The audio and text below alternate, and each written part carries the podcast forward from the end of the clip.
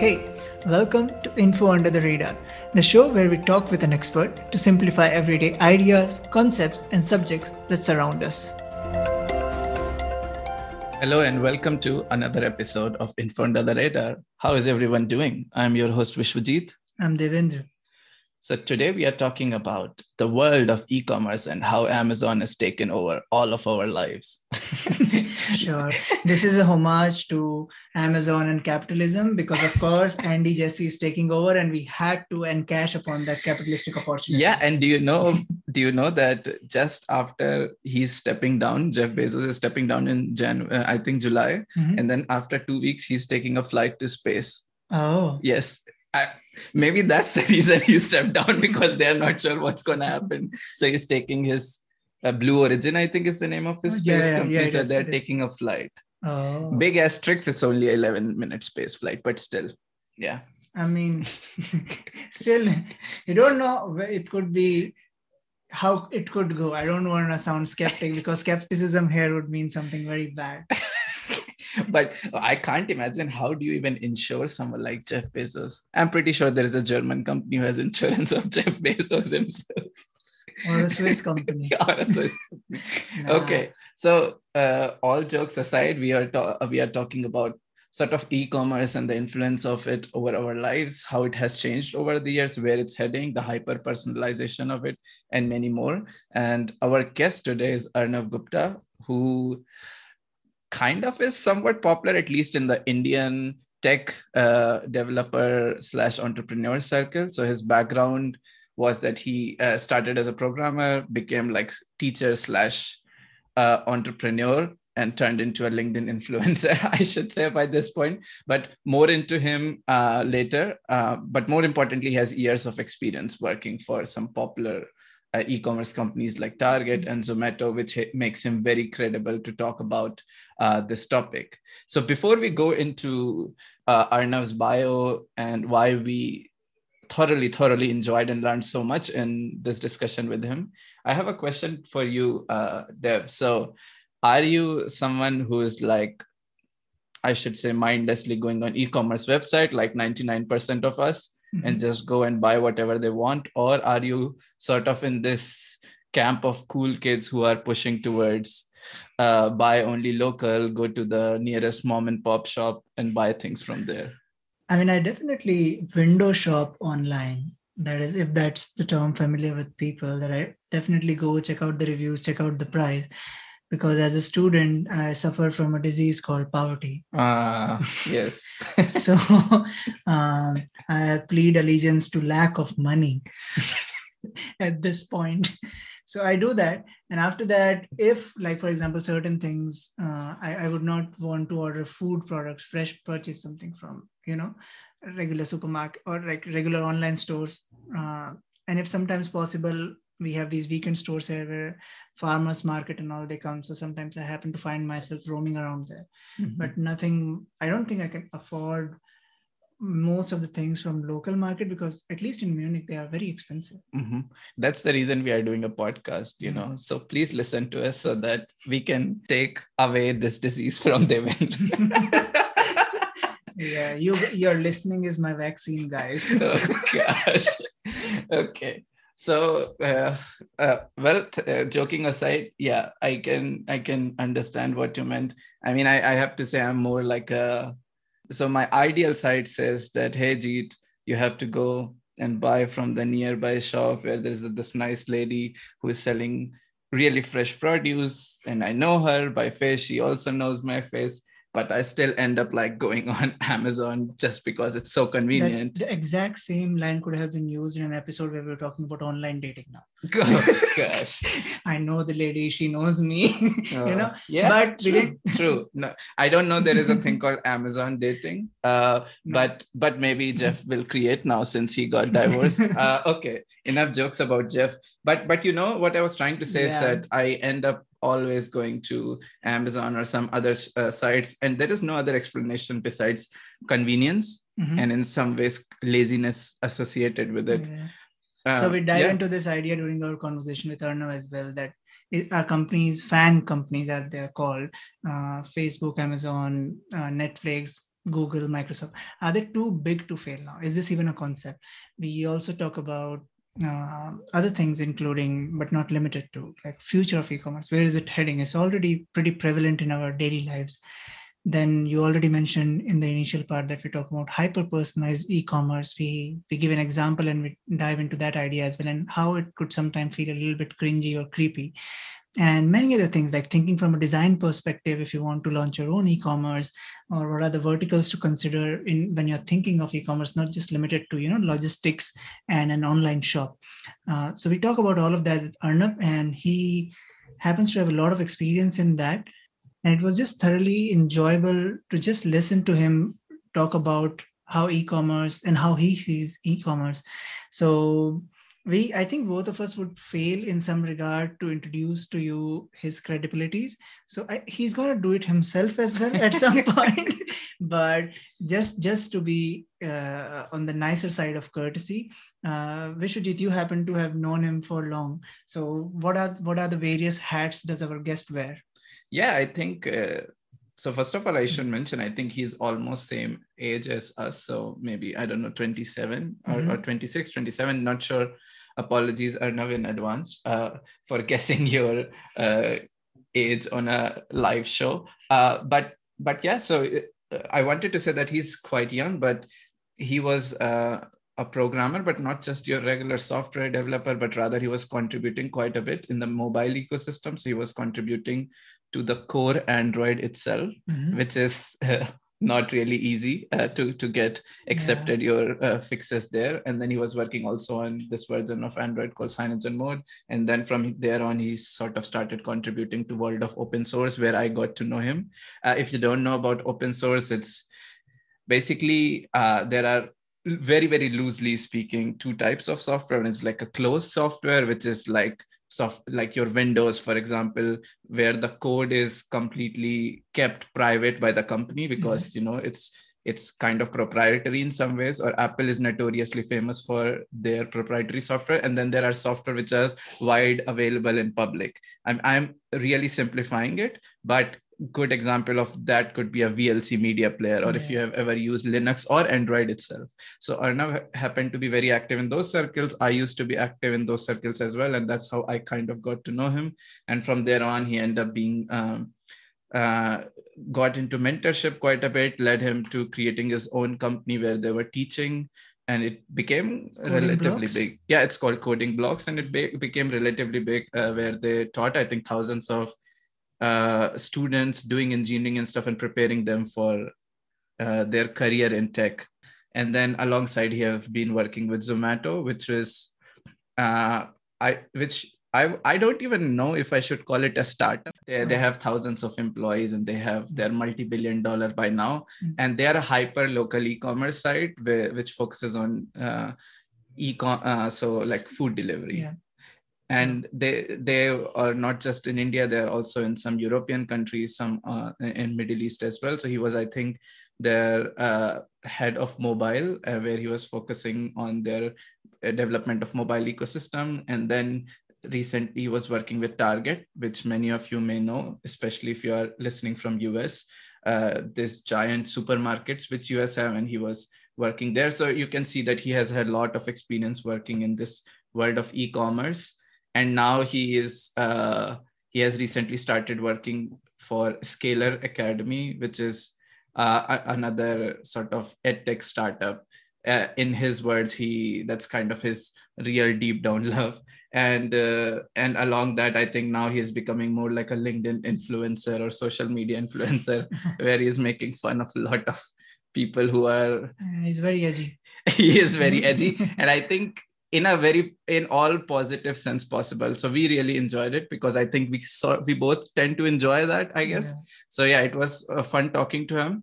And without any further ado we should just uh, let him give his introduction. Yeah. i think he will do a better justice to it. And i know you're waiting to jump on the train of the conversation but before you go just as usual our request is please respond to us on our social media handles, which is at the rate info under the radar on Instagram and at the rate info under radar on Twitter. At YouTube, you can find us as uh, by just typing info under the radar.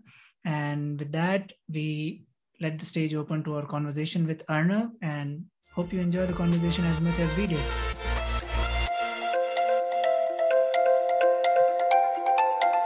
So, hi Arnav, how are you doing? First of all, thanks a lot for uh, taking your time to do this podcast with us. Uh, so, before before we go into like the topics and you know all all the things in the world of ecom, I think maybe it could be interesting, like how sort of I got to know you and why you are the person we we are talking about this topic. So, I remember I got to know you because you were quite active in open source world uh, back when you were in university i was also in university like during bachelor's right.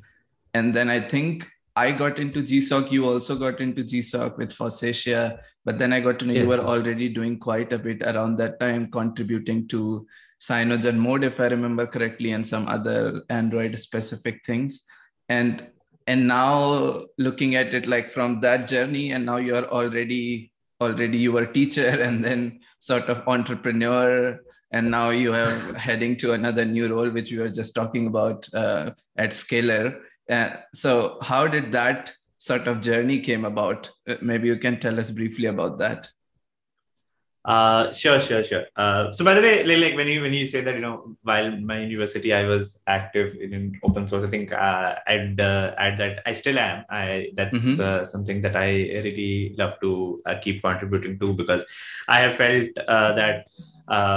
Uh, to learn that has been one of the great avenues for me to learn to uh, contribute to projects. Like like in very early days i uh, found out about this thing arduino which is like this electronics board.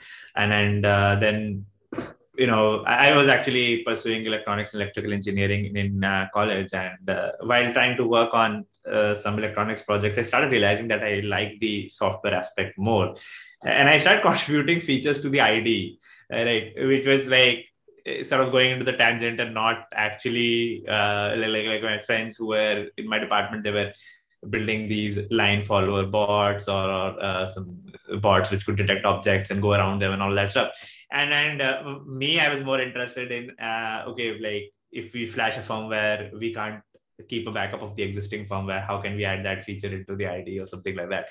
And that's how it started. But uh, then uh, i got the chance to sort of uh, work with a lot of people who uh, were you know like, like stalwarts like giants in the industry like uh, massimo who was uh, who is still very famous in the uh, electronics industry as like an open hardware uh, proponent and all. And then uh, you know FOSSASIA where i think uh, you had also been a contributor and had been so somebody like mario who had created lubuntu so so working with those people and then i had done some contributions to vlc the android project itself and they're working with engineers from Google, is there's a lot of mentoring that I got, which I felt uh, there wasn't any other uh, place to do that also. Uh, you know, because where else would you sort of, uh, you know, somebody who uh, is contributing code to the Linux kernel or to the camera drivers of a smartphone, and uh, they are sort of looking at your code, reviewing it. sometimes once you sort of contribute a bit and you build a repo, they can even you know talk to you about informal stuff as well, like what you can do in your career, how you can grow, and all. So those things I felt like you know really, really uh, uh, impactful uh, in and how I uh, grew. And as a result, uh, like now uh, when I contribute to open source, I still get that benefit of you know learning from others uh, while I think that I try to pass on that benefit to other new people joining into the community as well, where I can now, because of my few years of experience, I can uh, sort of help them out in, uh, ways as well.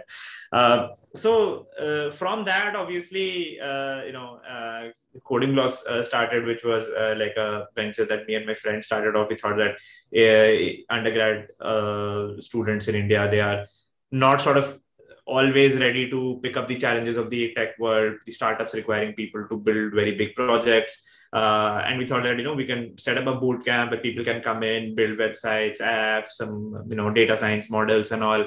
Uh, there'd be a new, nice place to learn, and that sort of blew up over over three four years. It, it you know we were able to set up five six physical spaces, three in Delhi, two outside Delhi nice. as well so online also we grew like a lot of people started joining the community purely online as well. Initially our idea was like we'll sit in a room and we'll just build things together and all. Right. then then it started growing online.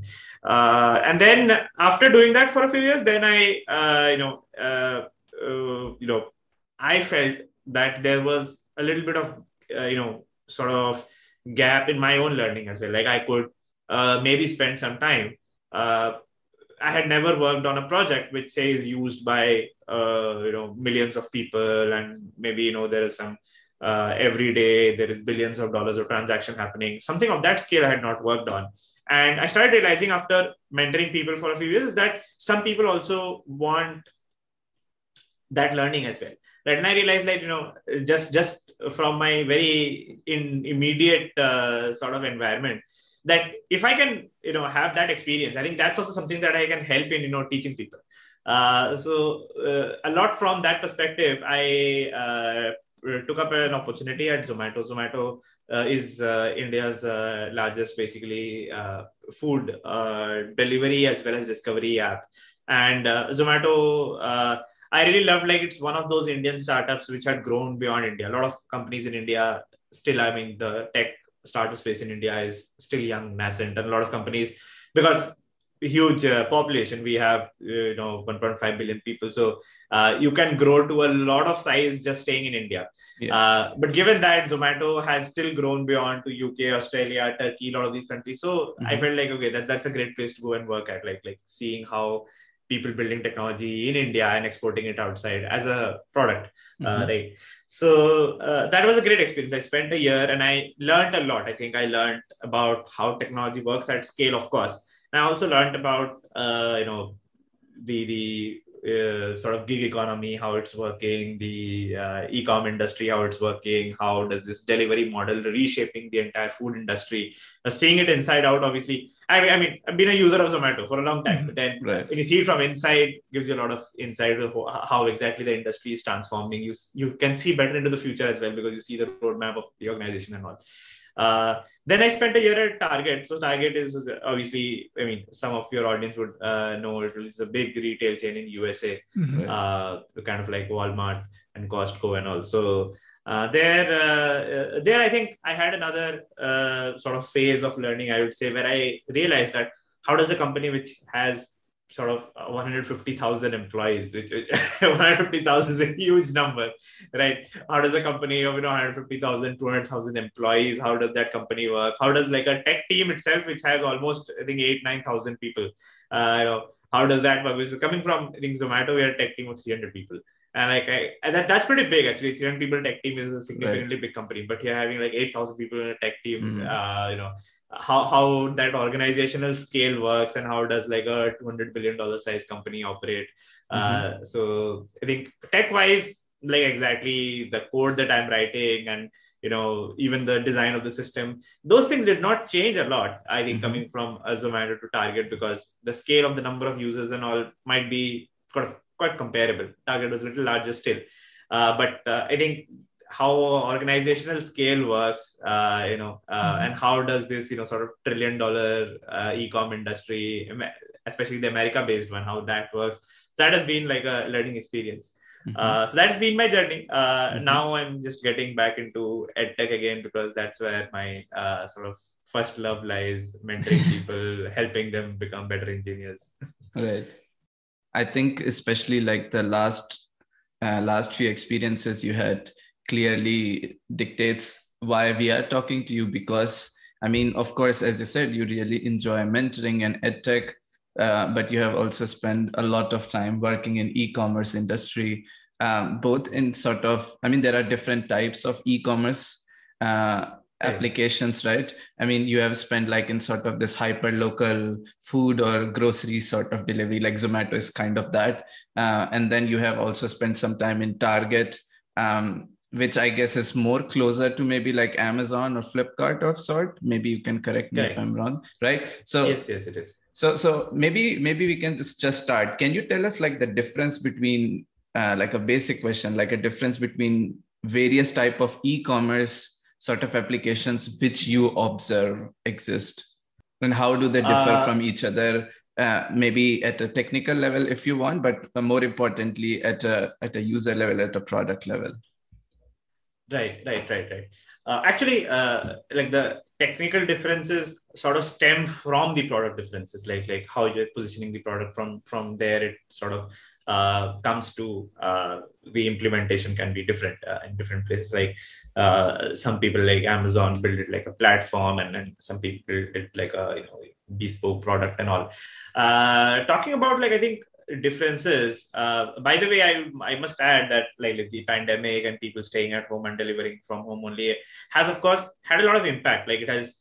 Uh, brought I think a lot of diverse industries also a little bit similar and closer together because the mode of getting uh, things at home uh, especially like like uh, somewhere like India, where I think the lockdown, I think the first version as well was very stringent, and the second as well has been very stringent because I think we had a very big spike for the second wave, uh, and then it's been for a longer period of time because you know bigger population, so getting to vaccinate everybody will take more time. Uh, uh, so you know the behavior sort of I have seen is super super super delivery focused right now. And that's across all the players today uh, while uh, say i think zomato for example when i uh, worked at before the pandemic uh, there was a lot of focus from a product perspective how, how we are building and also from how the users was, were perceiving it into dining out model as well like discovering restaurants like the uh, you know mm-hmm. sort of uh, people people can sort of explore a little beyond just just near their home. They can sort of think of 10 kilometers away as well when they're looking at a great place to go and spend some time with because they would be taking out a few hours with their family out and going and discovering. And it's like okay this is one of the best places in delhi to go so why can't i go and discover that thing? Uh, when, when, ordering all that stuff changes. It's, it's very uh, you know hyper local and it's cloud kitchen driven where like the presentation of the digital product matters more like like your photos of your dishes uh, and and you know maybe even videos of your dishes these days you know apps are adding uh, how they are prepared. Those things start to matter more than you know how the ambience of the restaurant is like what's the locality. So even if your restaurant is uh, you know uh, really nice interiors but it's in a locality which is not so great so you know, those things also can uh, affect. Now those things sort of go out of the picture now because it's super super delivery focused. I mean dining out i think in india has been sort of, uh, I think, 2020 November to February of 2020 when the small period where it was still open, but now it's again closed. Restaurants are, and then last year also it was closed, running out. So it's been very, very, very focused. But broader question, I would say that uh, you know uh, the differences is that you know one is uh, the sort of e-com which is uh, the the hyper local one where uh, you're buying products which already have arrived your locality, right? Uh, so you're buying from a shop which is nearby. So the, the sort of idea there is you go to a shop nearby and then you are sort of trying to find out what they have and you have like a generic product in mind like you, you want say table wipes now you don't have a brand in mind, but you okay, table wipes, what can I get? And you know uh, that answer could be different if you're sitting in Delhi. It could be different if you're sitting in Mumbai because maybe different brands are distributing in Delhi and Mumbai. So you know uh, that that's uh, one sort of thing. What I think has sort of completely upended that game today and then has been accelerated by the pandemic is the D2C uh, way of e-commerce, the direct to consumer way, where uh, you know uh, you as the brand try to reach the consumer directly uh, to to sort of get the message across. And a lot of great brands, as you can see these days, they sort of set up Instagram pages or Twitter accounts with funny tweets and all, and where the idea is that they connect to the consumer directly. Mm-hmm. And how will the item reach the consumer is sort of a secondary concern. So sort of get the person to like your brand a lot. Like somebody's like, okay, I'm, I'm not gonna be using a table wipe. I'm gonna be using Scotch Brite only. Like, like get that connect there once that's there, then how does a you know brick of Scotch Brite reach your home? That sort of becomes a secondary problem to solve. So you can use any shipping service, and then there are a lot of platforms which help D2C. So there, there is Shopify, which helps you set up a landing page easily. There is, you know, a lot of uh, shipping services like DHL, FedEx, uh, etc., etc., like India specific Blue Dart uh, and all, which uh, now have very D2C specific uh, ways of shipping. Like earlier, it was very personal. Like you want to send a package to your friend, it was oriented like that. These days, most of these, you know, uh, shipping services they are very oriented like how uh, small businesses can send across packages across India. Uh, so their dashboards look more like Amazon uh, seller dash- dashboards rather than you know personal shipping dashboards these days. Um, so that's there. And uh, then there is the other model, which is where you tap into an existing marketplace, which is like you know uh, like how brands used to work long back offline. The similar model that online exists because of places like Amazon, Flipkart, etc. Is that you don't try to get to the consumers directly. You are sort of like at a wholesale layer supplier itself. So you build a lot of products and then you put it up on a marketplace where people are buying a lot of stuff. So uh, back in the you know like 20 years, 30 years back, uh, there used to be a lot of these manufacturers who did not uh, market a lot, who did not try to connect with the consumers a lot. They used to produce in bulk good quality stuff and used to go and sell to supermarkets. That's it. Now, how people will discover things at a supermarket and how they will buy that, that's sort of the supermarket's business to do. So now it's sort of getting to that place where, you know, you you tap into a marketplace like Amazon where people are already coming. So Amazon is like one big giant mall where everybody is coming, uh, right?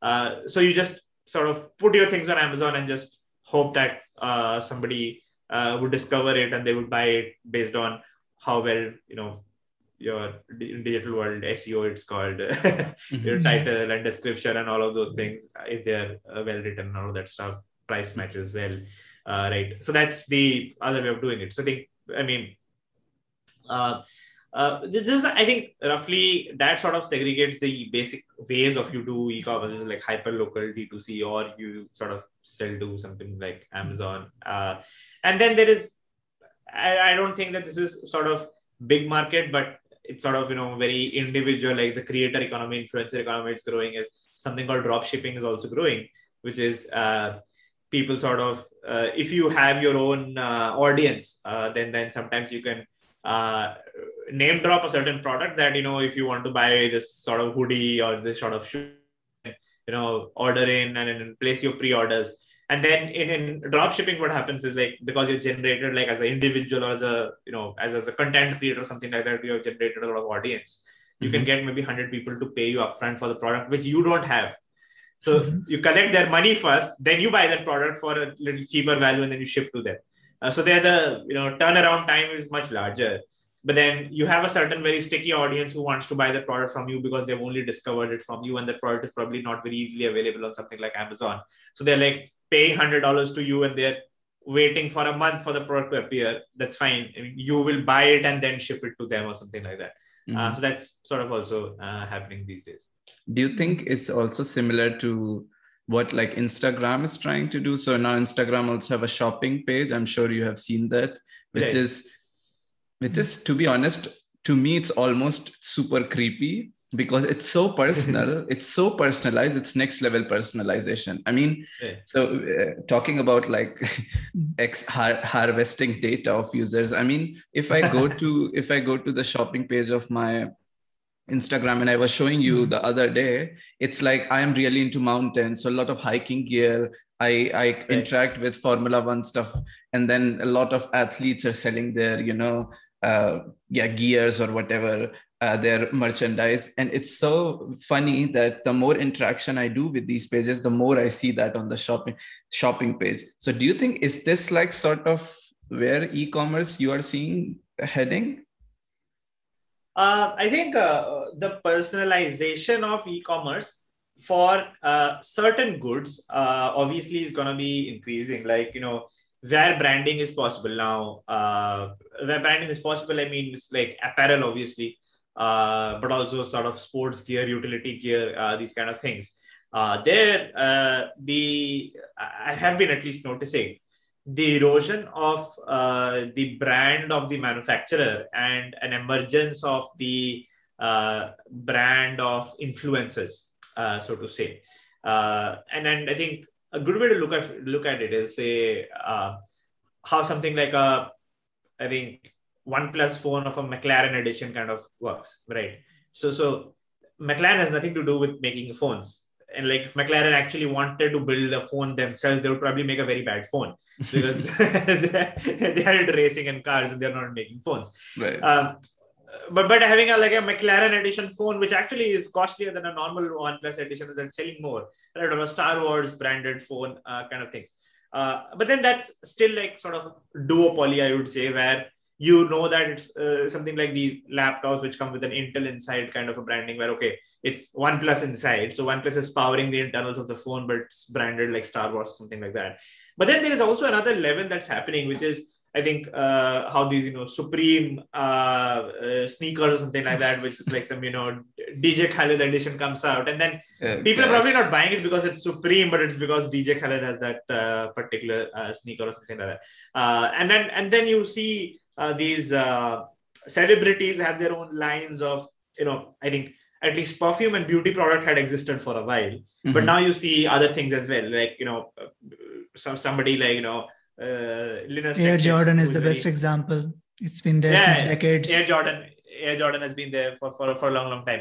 Uh, and then I think uh, with Air Jordan kind of examples, it's it's still at a place where it's like that duopoly is still there, where you have like that Nike powered kind of a thing that okay, uh, it, it's quality because Nike is making it, but it's branded as Air Jordan, so that's what I identify with.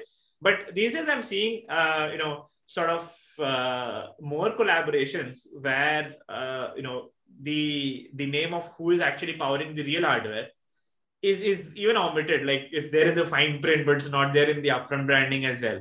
Uh, right. Uh, so the, the sort of manufacturer i mean if you go for deeply detailed uh, review of that product Mhm. somebody will tell that okay this was manufactured in uh, you know collaboration with and something something like that. I think even google started it off originally when they did not have a tech division themselves. So their original few nexus and uh, pixel phones were made by htc and samsung and all and google was really just putting on their sticker there. They, they were not making their phone at all. Yeah. but they were selling it as a google phone. They were not selling it as you know uh, like a, I think the last phone, which was like a Galaxy Nexus, which was like made by Samsung, branded by Google.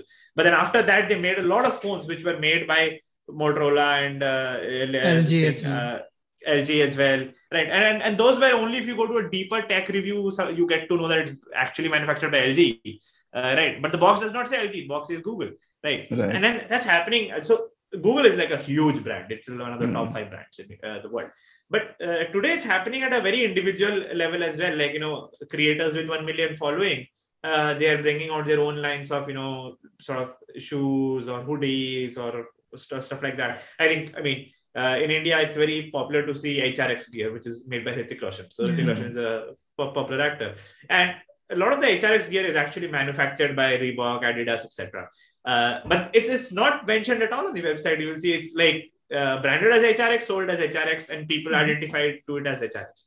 Uh, so that is happening, and that's starting to sort of leak into some like, like this kitchen gear as well, crockery, cutlery, uh, being branded by Gordon Ramsay instead of uh, uh, so some you know crockery, cutlery manufacturing uh, firms. Uh, so that's happening, I think, and and as that happens, I think uh, the e-com industry will also shift more towards you know uh, like the concept of distribution has changed but i feel like earlier uh, distribution like for the last 100 years everybody says that distribution is important to do commerce not e-commerce just commerce i'm saying.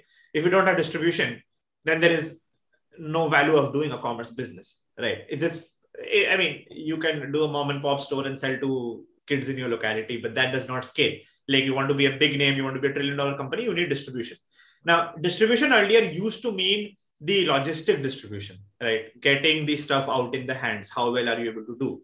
Today, that has uh, sort of changed. Today, distribution means actually the brand distribution, the marketing distribution is what people say. So when somebody says like, you know, do you have distribution? People mean like, do you have followers on YouTube or not? Do you have followers on Instagram or not? So that's the distribution.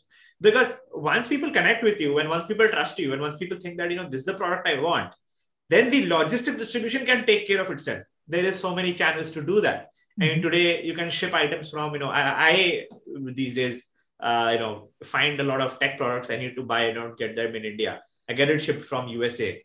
Takes me a week max. I, products, I mean, just, you know, uh, I'm paying a little extra for customs, maybe 20, 30% for the customs. That's fine. I'm able to afford that these days. But, you know, I want a particular keyboard, I want a particular mouse, does not sell in India. I can ship it from US. Logistics is sort of solved. It, it's not a problem anymore but then the distribution is like you know i bought a logitech keyboard so like uh, logitech has distribution in that sense like people know logitech rather than can logitech uh, get its keyboard to everybody in the world that's immaterial can logitech get its message across to everybody in the world that's more important today mm-hmm. so now that you like you, you covered a lot of these facets of uh, e-commerce that is working today uh, yeah. and we are now seeing it in its very mature form wasn't always like that so in today's day and age if let's say you had to design something of an e-commerce in your head what are the verticals that you would consider as a part of your design process uh, that's interesting uh, i think uh, uh today if i have to sort of start off with e-commerce it's very important that two things are super important i feel is niche and distribution so uh, everything grows from niches and like amazon grew from books uh, right and Flipkart tried to sort of emulate that same model in India. They mm-hmm. said that we are an online store that sells books because the founders worked at Amazon. They they got out and they said that we will make a clone of Amazon in India and we'll succeed. But in reality, Flipkart did not become this big because of books. They became this big because of mobile phones. Yeah. Mm. Because the time when Flipkart was growing in India, like I mean, uh, Amazon was growing in USA in you know 2000, 1999, 2000, and that time I think uh, the the way you discover books and buy books sort of uh, you know was uh, ripe for disruption that you know you go to a small bookstore you try to find a book but that book does not exist there you go to a barnes and noble and then you know um, that you know, the nearest barnes and noble could be at some plaza somewhere downtown you know to go there and you know sometimes a book comes out you read about it on the newspaper but how do we find that out you know sort of making that digital Amazon figure that it's a great way to start off their business, and that worked very well. Now, when Flipkart do that in India, first of all, the in India uh, their book audience obviously doesn't is not that great. Uh, the problem is not so much like you know people in India actually discover books not from the media, at least back then, but they actually discovered from the bookstores itself. So uh, and then people had a you know sort of deep rooted emotional connection with their local bookstores so people were not ready to do book shopping online like they do today. Uh, and you know, without something like Kindle, etc., in their bag, I mean, there were a bunch of factors because of which uh, sort of just copying a 2000 model uh, that Amazon had successful and trying to do that in 2010 in India uh, would not have worked uh, well. So what instead did work for Flipkart, and after books, the second uh, thing that they got into was mobile phones. And that worked very well because in India, that model was ready to be disrupted because you see a mobile phone launch on TV, but that mobile phone does not come to your local store that fast. And then supply chain problems are there and all of those issues are there. Also, you can't easily compare mobile phones like at your local shopkeeper would try to get his stocks clear. So whatever mobile phones he has more, he will try to sell you those rather than the better ones. Yeah. But on a digital store, you can, you know, tick mark like compare compare compare and then you see a table like you know uh, mm-hmm. uh, processor you can compare benchmark you can do and all those things so it's, it's much easier to buy tech products online these days right um, i think it's important yeah. to mention that when arnav says mobile phone we are talking smartphones because mm-hmm. i think it was also important that it has to be smartphones in my opinion because the the amount of features in smartphones were quite yes. huge right because in right. a normal and it was also it was the time when the smartphones were coming into the market at that time exactly right? uh, exactly so because right. normal nokia 3300 or whatever like there were not so many features to compare for so right so i yeah. think that's where also i guess something like online comparison become very easy yeah yeah yeah yeah yeah actually actually you're, you're completely correct actually to say that you know uh, they sort of tapped into the change in the market in feature to smartphone happening and then Flipkart grew on top of that a lot. I think for the first five, six years, I think the 90% of the revenue was smartphones, right? Uh, so similarly, like today, if you have to start, you can't copy how any other e-com industry start. You have to think today, what is the niche that can be disrupted online, which uh, sort of, you know, not solved. Like 2015, uh, food was that market and Swiggy, Zomato, Delivery Hero, Uber Eats, everybody came up with those things because uh, you know they figured that okay, uh, there's a way to do it online, there's a way to do it better.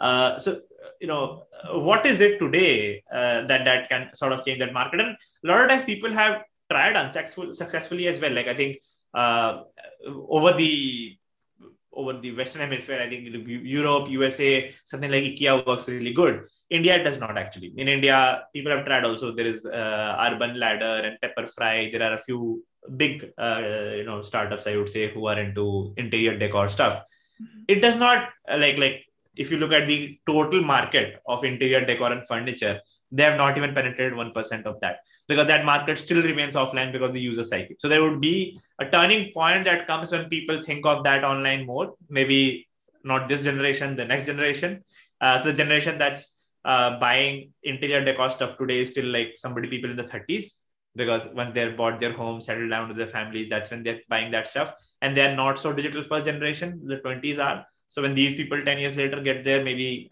they might be a good market to sort of capture. So, so you know, understanding that user psyche and getting that niche is very important. And the second part is about the distribution, which I uh, just uh, said is like today the distribution is about how you can garner an online audience uh, really, really fast and build a moat around that uh, before others can do. Um, so these two things are very important. Uh, so these are important for the traction for the initial first year. Second year onwards, what starts becoming important is operational excellency. And that is sort of like powered by tech, but it is not like a tech thing inherently. It's it's about you know you know your uh, sort of Domino's have sort of set up the market in India that you know food can be delivered in 30 minutes from ordering. So mm-hmm. now now even though they're making pizza, even if you want to order something like biryani, people are expecting that same operational excellency. So if you can't, so in 2017, 18, when I used to talk to people in food tech, uh, I used to hear from them that, you know, the bar to beat is Domino's. Like unless we can do you know order to eating that phase we can sort of implement as well as domino's does. No point being in the market.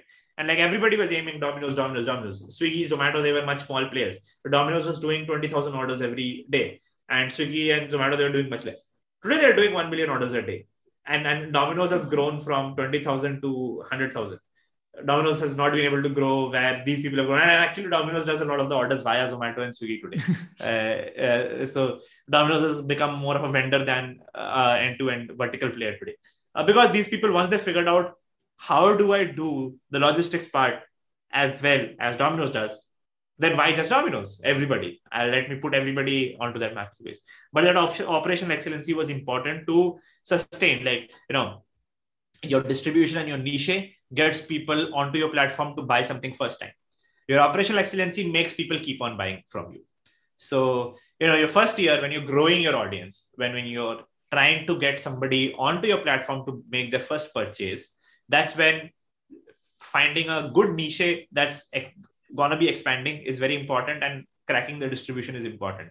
Mm-hmm. Then, when you're trying to make people keep on ordering, keep on ordering, they will do that only when compared to every other alternative you know like going to the vendor's site directly and purchasing from there or going to a competitor site and buying from there or physically going to a shop and buying from there all these options are significantly worse than your option then only people will keep on repeating uh, and coming uh, to your place and buying so i think that's sort of the i would say pick a niche crack distribution for a year keep on cracking it obviously and then from the second year crack the operational excellency well everything else will be sorted seems very simple to mm-hmm. make a billion dollar company. right, let's let's get started with when are you free Arnav this afternoon?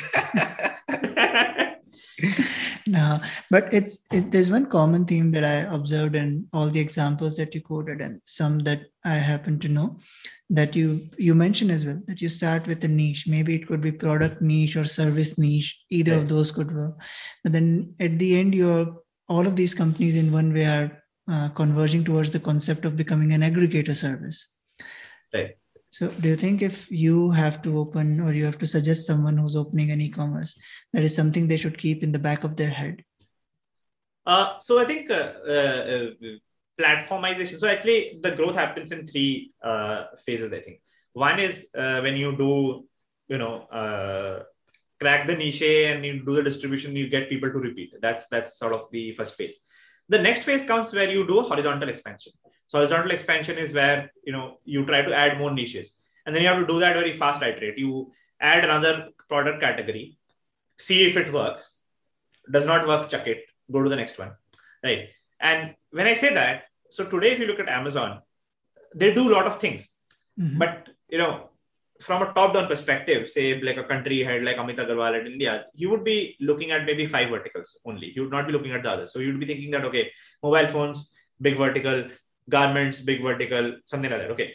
Now, uh, the thing is that when I'm talking about you know trying out different niches, so when you as soon as you expand from one niche to many niches, then you open up your platform and anybody can sell anything there. But you as the platform need to have focus on at least four or five major verticals, which are going to be driving your top line up really big. Because if you take probably the top five categories on Amazon, they would most likely make up more than 99% of their revenue. And everything else would probably be doing less than 1%. Right. So that's how the market distribution uh, works there. I mean, this used to happen in food as well. Like I think pizza and biryani used to make up 90% of all orders. Everything else is just less than 10%. So right. Yeah. Everybody's just ordering either pizza or biryani. That's it.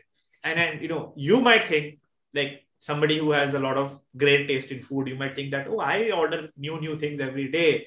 Uh, I'm sure everybody does. I mean, it's not how it works. Like if you look, and even if you look at your own orders, right, mm-hmm. you might be trying out a lot of things, but over the year, if you have done 100 orders, you will see 50 of them might have been pizza biryani. Rest 50 might have been you trying out other other things, right? So uh, that same thing is very important here in e-commerce when you expand your niche, then again, you have to pick up five, six big verticals and then mm-hmm. uh, sort of grow there. That's your horizontal expansion uh, strategy. And you don't stop other verticals from growing small verticals let them be it's a platform. Anybody can come and sell anything that they want to. Okay right? i need okay uh, i feel the need to clarify it at this point. We're not instigating anyone to think that the niche is mixing pizza and biryani at this point. That that, that is not uh, what we are uh, instigating. I, I doubt mean, that is ever going to work so please don't do it.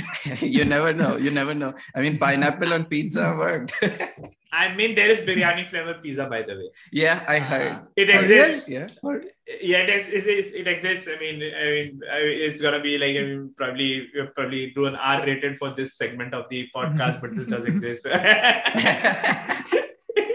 by the way if you're listening and you think what the what the hell is biryani then sorry it's your loss like you are really missing out on life go Google biryani and try it when you can. No, I, don't, I, don't, think that will be a problem actually. Uh, I mean, uh, from data from Zomato, I can tell people in Europe, a lot of them search for biryani. By the way, like Indian food is actually very popular everywhere. yeah, but I can tell you, living in Munich, man, biryani. Like a lot of restaurants serve biryani. None of them, and I mean it, none of them serve even decent biryani. So they, you can find decent chole bhature, you can find decent street food. Now there is like some good restaurant which even serve good street food, but they right. they sh- shit when it comes to biryani. Sorry, I have to say it. So yes, maybe maybe. I mean, you get biryani, but not uh, not biryani biryani. It's just, just okay, biryani in name. yeah, you know, it, it felt very emotional, you know, yeah. because I've spent so much money trying to find good biryani, but still unsuccessful. My hunt is still going on. Anyways.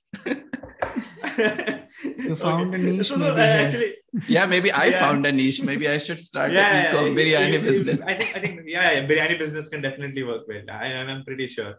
Uh, so uh, uh, then that you know once that horizontal expansion works i think the third stage that comes which i have always seen with platforms once they get to a certain scale is that the vertical expansion and uh, i think compared to somewhere like Target where I worked, actually the vertical expansion stage existed first and then they came to digital, which is like they're a hundred year old company doing commerce for a long, long time.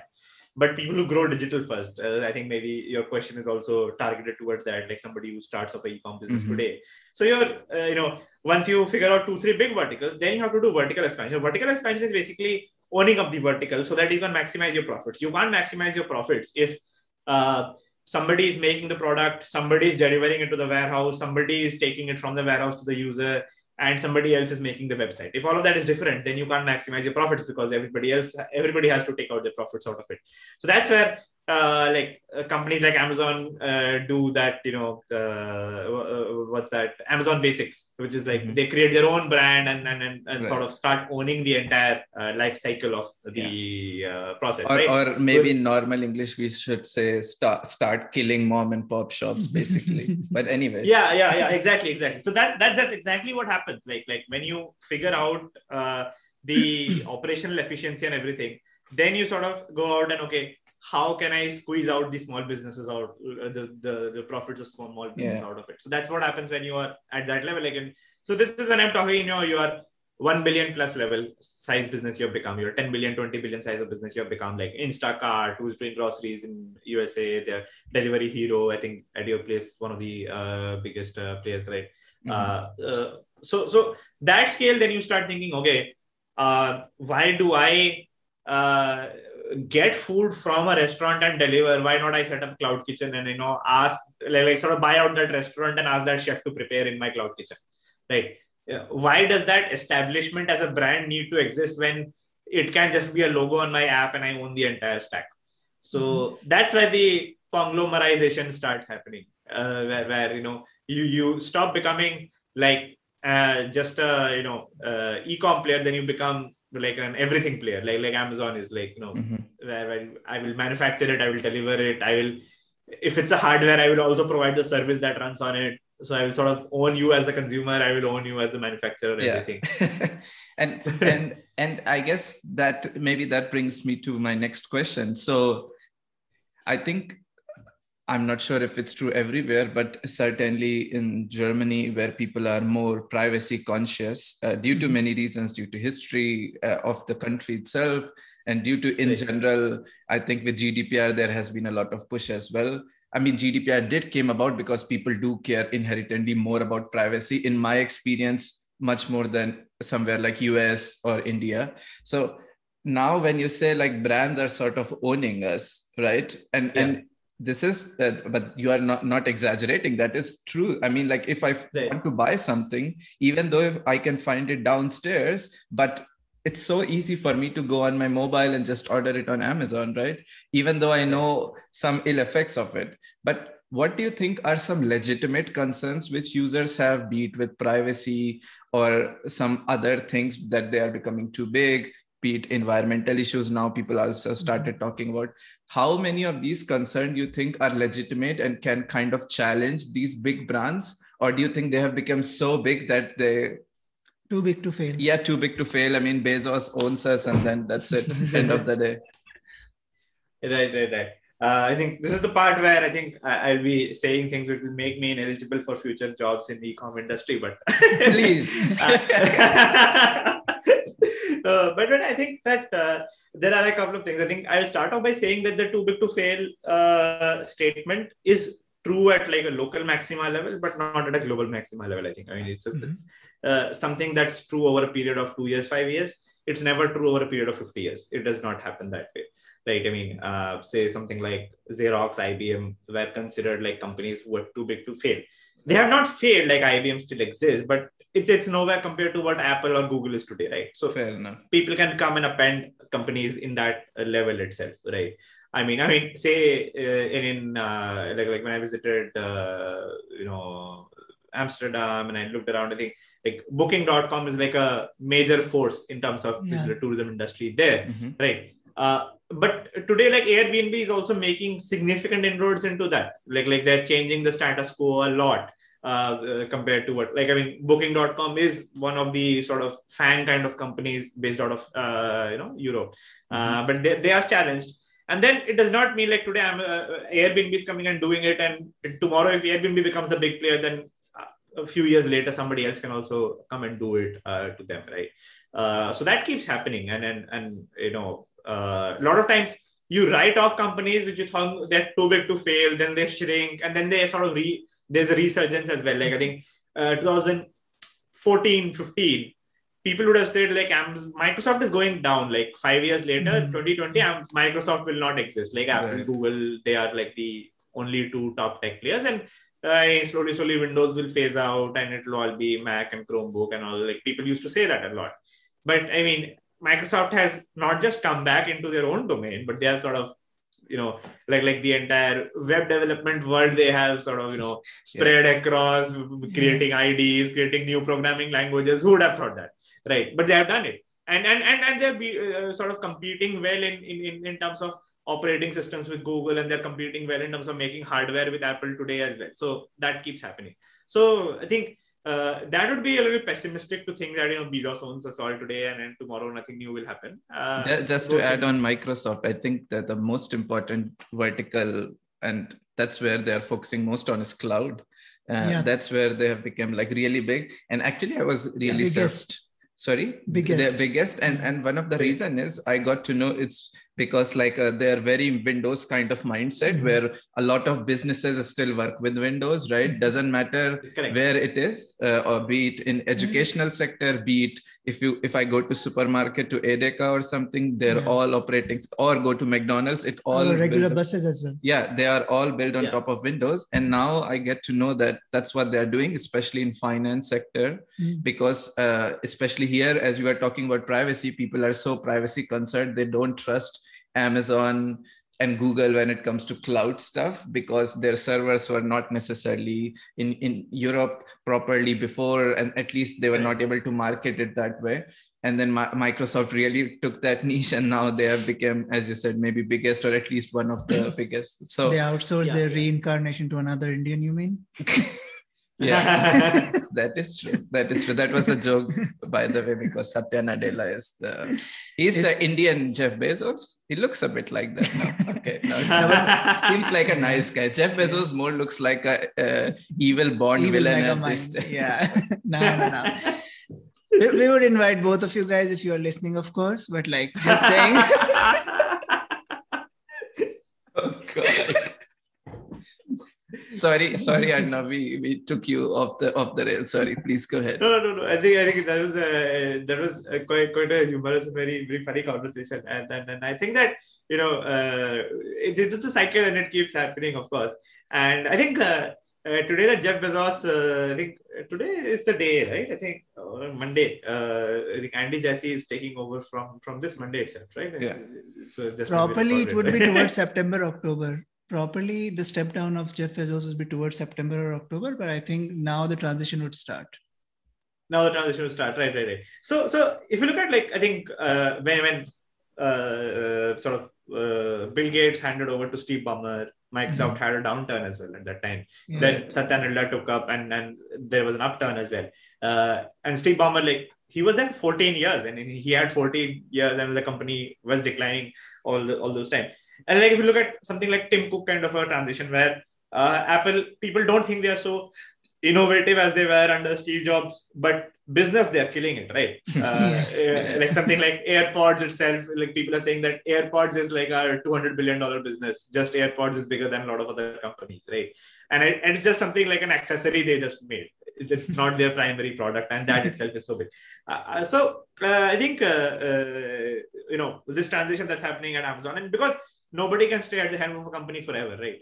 Uh, so so uh, the, the, these things will happen. Like Google, I think Larry Page, Sergey Brin, they also completely stepped down from board and everything. They just uh, stepped down very recently. And uh, uh, you know, Sundar Pichai is the CEO of not just of Google but of entire Alphabet today. Right. Uh, so as those sort of transitions happen, the the, the sort of mindset of the CEO, how they think, how they do things, can also make a lot of changes. It can obviously lead to decline of the company is one thing, but then other than that, it can also make a company more focused on uh, say hardware rather than software or in terms of product rather than uh, data and privacy. So those kind of changes can also happen. Uh, uh those, things can come up, I think. Uh, but but more than that, I would say uh, that you know there is a lot of you know but what people uh, are sort of starting to get aware and then the media is also starting to publish things are uh, uh, sort of like you know the, if you look at the journey of uh, fast food mm-hmm. mcdonald's right i mean the journey starts in 1950 right uh, when when all the fast food started becoming chains and franchises, so KFC and uh, you know McDonald's and, and uh, you know uh, this by the way there's a nice episode on Netflix called uh, History 101 on uh, food, which actually sort of narrates the story really nice. And also there's that movie Ray Kroc movie, The Founder, which also mm-hmm. talks about the story pretty well. Now the thing is that if you look at that industry, their journey, which sort of e-com's journey, if you say starts from 2000 the fast food journey starts from 1950 so that's 50 years earlier right now, by the time they rolled into 1980s which is 30 years into their existence uh, the conversation moved from how fast fast food is growing to fast food causes obesity to people so mm-hmm. those cycles take up time but they happen mm-hmm. and then you know mcdonald's uh, is like today if you ask any parent you know, in, in, in any country actually, like in Europe, in USA, in India, uh, would they say fast like McDonald's is a great food to feed their kids? They would say no, mm-hmm. right? That message has sort of come across now, and and fast food as a business sort of has plateaued. They are not growing at 10x uh, speed every year anymore. Uh, they're plateaued. They are selling like it's a big business. It's a 500 billion dollar business. Fast food industries. There are a lot of stores. You know, everywhere right. you go and you see McDonald's and all there, but it is not thought of as you know the best way to eat anymore right. uh, yeah, today. True. Right. I think ecom will have that you know, sort of cycle will come because these days people are talking about it already that because of this targeted advertising that happens, people are spending more money buying things that they don't need today than mm-hmm. they did 10 years back. Because you know, things that you sort of desire but you don't really need, if that keeps popping in your screen every five days, every 10 days, eventually you will end up buying it. So essentially they are sort of starting to take up a bigger share of your wallet now. Okay. Now, when this macro scale data comes out, and you know, like these long-term studies come out, which show that okay, Amazon has made people save less money uh, over the last decade. These kind of studies are starting to come out. Washington Post, you know, New York Times, they're sort of publishing these. So when that starts happening, then then the general awareness starts growing and it becomes like an obesity moment for ecom that okay it's convenient we get the products all that's mm-hmm. fine but there are negative aspects to it. And it's like you know like like at every women fancy we should not whip out our mobile phone and start ordering uh, from ecom. Right. and that's happening. Uh, and there were studies recently in india as well which were about how something like zomato and swiggy which uh, were very transformative in india because sort of food they have expanded the food ordering market itself. Because if you look at usa the food ordering market already existed these companies came and they replaced dial and order to app and order kind of thing. Right. but in india uh, a lot of people first time ate outside food via zomato or swiggy. So they sort of expanded the market. They, they brought the concept of ordering food outside to a lot of new households. Now studies are showing that you know because they started off with a lot of discounts and all so the average order value used to be 100 150 rupees. Today the average order value is 350 400 rupees right so so the average order value is sort of gone from you know two three dollars to seven eight dollars. And then it's it's pushing up. And people are thinking that okay china has an average order value of 30 dollars. So we want to go to 30 dollars today. Now india obviously the economy of india is not expanding at a fast enough rate for people to spend $30 on average food orders outside. That, mm-hmm. That's not the speed at which the, I mean, it would be great if it did, but the economy is not expanding at that speed today. Right. Uh, so then when these studies start becoming more mainstream, like the media reports on them, uh, then, then you start realizing, okay, just like we think that McDonald's is not a great thing to eat every day, ordering from Zomato is not a great thing to do every day. So, so that mm. will happen.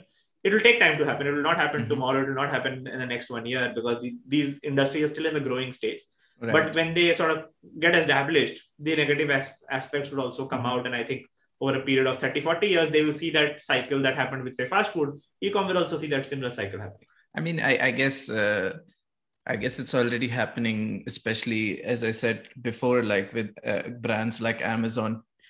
I mean, which started as promoters of mom and pop shops. From you know, they lured them to put their stores online on Amazon Marketplace, for example, so that they can serve to a bigger audience. And now they are literally killing them mm-hmm. by putting Amazon Basics, their own thing, and sort of there is a push of local uh, like buy local especially mm-hmm. like here yeah. uh, more developed countries it's more where you know buying local from handmade stuff like small things so it's not only true for ecom but also for food and other things like local grown stuff due to environmental there is also environmental effect into it that if you are getting something from china then there is a flight involved then how much carbon is produced right? So there are a lot of factors i think uh, in place. Also just to complete another aspect of what you said like even if they were they were designed or they somehow ended up being the uh, evil forces that you kind of killed the brick and mortar store.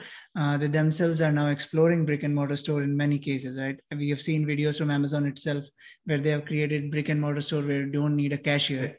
So they're still killing yeah, jobs Amazon for sure. Go. Yeah. yeah, Amazon Go. It's I think it's operational in some parts of US now. There are 15 stores in the USA today. Yeah. So where people just go by, and I think they're using computer vision and all of these tech involved in order to just do your billing when you pick it off the shelf.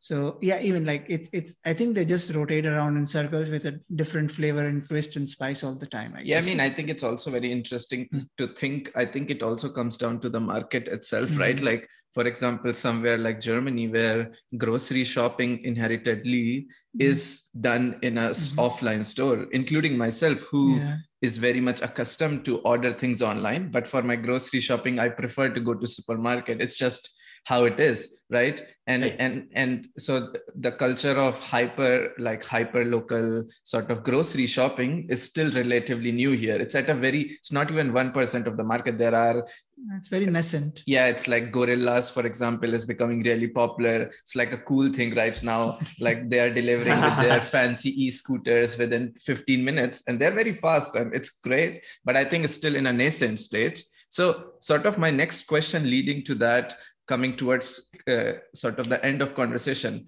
where do you see the future of e-commerce? Are you excited yeah. from technical point of view? It can be that. I know you are a big fan of blockchain so maybe is that maybe is that where e-commerce is going? Or or where do you think sort of the future of e-com is going like at least in coming what years? technologies might be assisting that uh, okay, okay, okay. I, I pray ecom uh, does not embrace uh, blockchain. I mean, why do you say that? I thought blockchain will save the world. Uh, I mean, it would be uh, great if say say say uh, grocery prices were in BTC. Then it will be like like you're say say you're buying carrots for one dollar today, then ten dollars tomorrow, then again for point one dollars day after.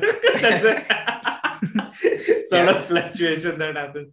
Uh, but I think, yeah, I mean, uh, you know, uh, sort of the, the, the the same argument that holds true for what big businesses are doing. I think cryptocurrency is like like today when nobody's using it, it already is creating so much of uh, you know uh, carbon footprint and, and the energy uses as well. I think it, it uh, the report last month that came out was that total Bitcoin mining takes as much energy as the entire country of Sweden does uh, and then that's when bitcoin is just a very niche thing it's it's mm. like, you know the mass population is not even investing into it it's very very uh, still uh, you know sort of like I don't think 30 plus generation is still even into it a lot. It's, it's mm-hmm. like the youngsters are getting into it and everything. And uh, I think I, a bunch of pump and dump scams and all, everything, all that is happening. I think today it's, it's more like uh, a lot of uh, new uh, at least in the financial domain, I think whenever something new comes out, the early players just want to get ahead and and, and sort of uh, make money on top of uh, the the new other more people coming in. So I think blockchain is sort of at that place right now. We don't even know what can be uh, good users of it. I, I hear keep hearing people saying, okay, we will add this uh, block smart contracts for farmers to sell products. I'm like, dude, like they don't need smart contracts. You know, they, they need you know probably water supply, electricity supply to be able to you know farm more efficiently, stuff like that. Uh, so so those kind of solutions are more needed. But I think uh, talking in general about uh, the uh, future of uh, e-com, I think. not a lot of tech is sort of needed, and I don't see a lot of tech coming in in major ways, like you know, sort of uh, an application interface instead of a phone call. That's a major shift in user pattern. Maybe using uh, sort of artificial intelligence based recommendation uh, for what you can buy. That has also happened already. So I am not able to see something like that happening right now. What I more see is, uh, you know, a lot of uh, technology going into small operational efficiencies today. Because today in the e-com space, we are in the place where a lot of these bigger organizations they have cracked the distribution layer and, and they have reached the sort of saturation point of the market of all those who would be interested in trying out ecom are already doing it mm-hmm. so now the next phase is sort of started where you want to sort of squeeze every penny out of the supply chain mm-hmm. and there where i think there are now machine learning is getting used to sort of predict demand uh, so that you know you can align your raw material supply accordingly, uh, right? Uh, sort of also using data to analyze uh, what kind of new products can be uh, made, uh, right? Uh, which which something like companies like Zomato, Swiggy, Delivery Hero, they actually provide these insights to restaurants for a price that, you know, these localities prefer these cuisines. So you can set up a restaurant for that particular cuisine in this locality. So that's more about, you know, uh, not a revolutionary change, but an evolutionary change where. But but that uh, change you, does not impact the user, right? So the changes you're talking it does. about. Is... I mean, it, it, mm-hmm. it, does in, in, in ways like I think, uh, say, for example, uh, a lot of uh, new technologically driven add-ons are getting added to the service, like something like Amazon Prime kind of stuff, uh, right? Uh, so, so if you are in a more highly paid tier, then we can deliver you faster. Now, mm-hmm. that deliver you faster happens using better, you know, traveling salesman solutions and you know using better uh, mapping of the ground force, uh, the delivery workforce, right? Mm-hmm. So those are technological solutions. And when they say that you pay a little bit more for that, you know, uh, first they're able to achieve that operational excellency that today instead of 30 minute delivery, I can do 15 minute. Mm-hmm. And then they sort of charge. So now to go from 30 to 15, they probably have to spend $1 more per order, right? But they charge you $2 more for that so mm-hmm. so that you know creating that more premium layers because as you look at even hardware or any software eh, you would see that you know say say we're talking about uh, these days any any any hardware product like say a microphone or a graphics card or laptop you would see that you know say a $1000 product whatever it gets you in terms of performance when you go from the $1000 product to $2000 product you don't get 2x more in performance right you get 10% more 20% more If you got a two thousand dollar product to three thousand dollar product, you get maybe even less, five percent one performance. It's a diminishing return kind of uh, level happens. So the companies they create more and more premium layers, like whether it's you know buying a car, they're having different versions of it, and then so the premiums sort of you know eke out more profit from the customers. So these technology-driven operational efficiencies, they will do two things.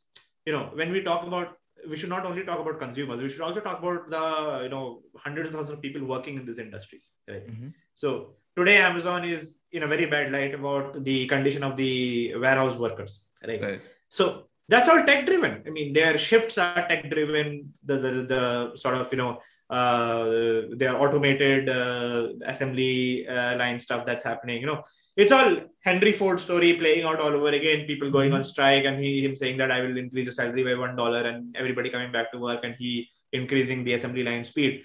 So technology would squeeze out the earnings of these uh, warehouse workers and they will enable these organizations to make more money from the consumers for increasingly less less less less uh, sort of premium offerings so mm-hmm. they'll create a new pro tier or a plus tier or a you know premium tier where you get 5%, 10% extra benefits, but then you have to pay 2x more. Mm-hmm. So that stuff, I think, uh, you know, today the fundamental problems seem to me is sort of solved. How do you mm-hmm. source things? How do you find out new products for consumers? How do you sort of deliver it to them? Logistics. That's all. So now it's sort of at that stage where I think e-com is trying to squeeze out more money from consumers and mm-hmm.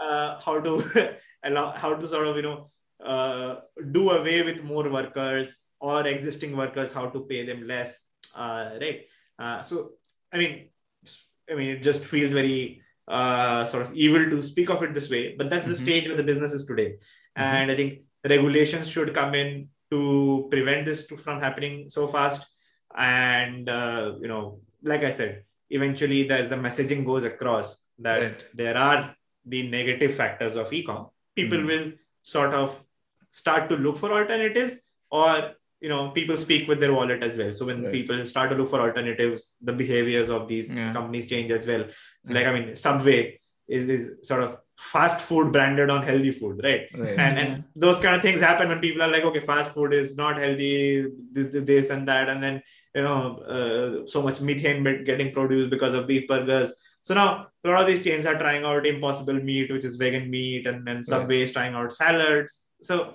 those changes happen. So I, I think I know we are over time, but I think it's a fascinating conversation. So maybe just quickly add on that. I mean, on the one side, I agree with you that we see that there is already sort of we have reached a stage where sort of the basic challenges in the world of e-com has been done. Uh, be it logistics beat even if you're a small business you know how to create a simple account on amazon or flipkart or right. zalando whatever you're using to sell things. And then or then of course there is a technical aspect of it like the scalability and things like that. Companies have also sort of figured out that but then on the other hand i i also see like there are segments of e-commerce um, which to me still seems very nascent. So for example when i think about buying uh, clothes online right i think I still feel like the the uh, people still don't like buying them online necessarily because you can't really check how will it look on you, right? I mean, yeah, okay, there are some companies which are saying you can use AR or some other companies which are promising you some other things, but I see, I personally, I still feel like I really need to know exactly what I want, else I cannot really try. And most of the time, the way we buy clothes is we go to a uh, a, a, store or a mall or whatever. We try a bunch of stuff and then we buy one of that right? But in that regard i think e-commerce is that segment of e-commerce is pretty nascent but do you see like growth in that dimension as well or do you think yeah it's like very hard problem to solve so maybe that's where, why companies are maybe not putting enough attention to it uh, i don't know i mean it, it, as new generations come in their perspective also changes. I mean, there was a generation which would not read books on a Kindle. They would say that, you know, the feel of turning pages on a paper is something we just want, yes. right? And then, you know, today the generation has changed. The majority would not say that we want a hardcover book. We would do with a Kindle. Mm-hmm. Uh, so trying out clothes with AR I mean, today's generation might not be comfortable with that, but then a newer generation comes in and then they adopt to it. So, hmm. you know, it, it, it, it, depends on that. I mean, thanks for are... making me feel old. we are, we are. I mean, you know, uh, sort of, there are a lot Speak of. Speak for yourself, uh, Arnav. I'm just kidding. I'm just kidding. There, there, are a lot of digital products that are targeting, you know, 12, 13 year old kids. So if you look at yeah, the way true. they are marketing the product, you will feel like, I can't connect to this. What yeah. are they trying to sell here? But then yeah. you feel like, okay, I mean, a that's a different generation. In, in, a, in a way, be happy enough that you're old enough to not try TikTok. So like, let's see. That's well, yeah, yeah, yeah. I, I, exactly, exactly. I mean, to be to be fair, like a lot of people our age uh, I mean, okay, you don't use Instagram, so okay, uh, you are a bit of an exception there. But our, generation is using Instagram heavily, and Instagram's uh, yeah. reels are TikTok basically. So yeah, we are also using that. It's just in a different flavor, more older flavor. But anyways, please please carry on. no, no, no. So, so that's what I was saying. So, I mean, it, it happens like generational changes take time to happen, and yeah. I think, uh, you know, uh, trying out clothes in AR I don't know. I can't relate to it. Just like you USA, I, I don't think I will ever uh, do it that way. No, no, you know. In fact, grocery shopping, I think at a supermarket, the way I feel it, I don't feel it on Amazon as well. Like I'm, I feel pretty pissed off that I'm having to do it uh, due to the lockdown right now. But mm-hmm. as soon as able to, I would probably do it in a supermarket again. Mm-hmm. But then new generation comes in, behavior changes. We never know uh, yeah. uh, how that works out. So, okay. so the world will adapt accordingly. yeah. So usually we end our conversation at a fun note, and with you, it's it's funny that I observed this progression of you becoming a programmer, open source contributor to entrepreneur slash teacher to becoming almost like an influencer now. like you are going into that, going into that creator economy, right? So uh, what's like the, what's the motive behind there? Are you just building an audience so that you can basically sell them whatever you want later on? Because i mean i don't know on instagram or twitter maybe you, you have decent following but on linkedin you have like i don't know 20 30000 followers or something? What the fuck? What are you what are you selling to these kids? For now i'm just selling truth. I just you know sort uh-huh. of uh, yeah, sell truths need selling these days. it's just harder to sell that than lies. Actually, lies are so easier to sell. Uh, so uh, I'm just you know I make fun of other LinkedIn posts which I find very lame, and then you know people these days writing motivational uh, quotes from BrainyQuote, just copying them, and I just I make fun of those. Uh, but yeah, I think uh, on a bigger scale, I feel that having distribution helps. Uh, whether or not you have something to sell today, you might have something to sell tomorrow. Uh, mm-hmm. Building distribution obviously helps, uh, right? Uh, and uh, you know right now what i'm trying to do is i don't have an agenda with that distribution uh, so i'm just trying to see is uh, with my heart in the right place how big of a distribution can i build uh-huh. okay. So just going on the stage to check the mic, you might have to conduct a rally someday for an election, right? Arnav, Arnav is becoming Logan Logan Paul of uh, young Indian tech kids, you know. no, no, I don't have to box uh, anybody. no, jo- joking aside, I think uh, uh, well, uh, maybe half joking, you can use your distribution channel to share our podcast, you know, so that we can we can write. I, I, I definitely do that. This, this was great talking to you guys, and and, and I really loved uh, the, the sort of you know questions and the topics you wanted to discuss about. Uh, and uh, when the podcast comes out, let me know. I'll definitely uh, you know share it with all the people who follow me. It's yeah. on air this time. It's recorded now. no, no. Thank you so much for taking out time. It was it was so nice of you to take out time for us, and I genuinely thoroughly enjoyed the conversation. Yeah. From a, from multiple angles and from someone who has been in e-commerce for so long, uh, yeah. as long as long as could be imagined in our age at least.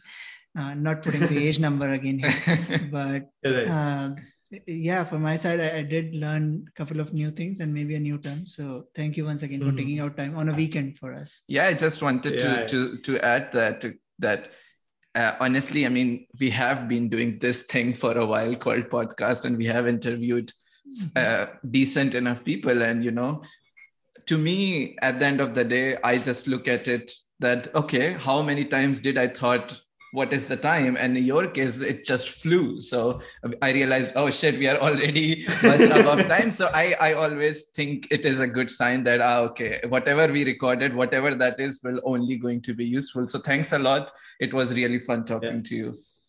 Same here same here. It was uh, really lovely uh, talking to you uh, people. And i hope to like you know probably catch up for for more episodes, but otherwise as well, you know, in general, you know, share stories about what you people are doing in Anytime. Germany, what's happening in India. I definitely love to catch up more. Uh, so thank you so much for having me.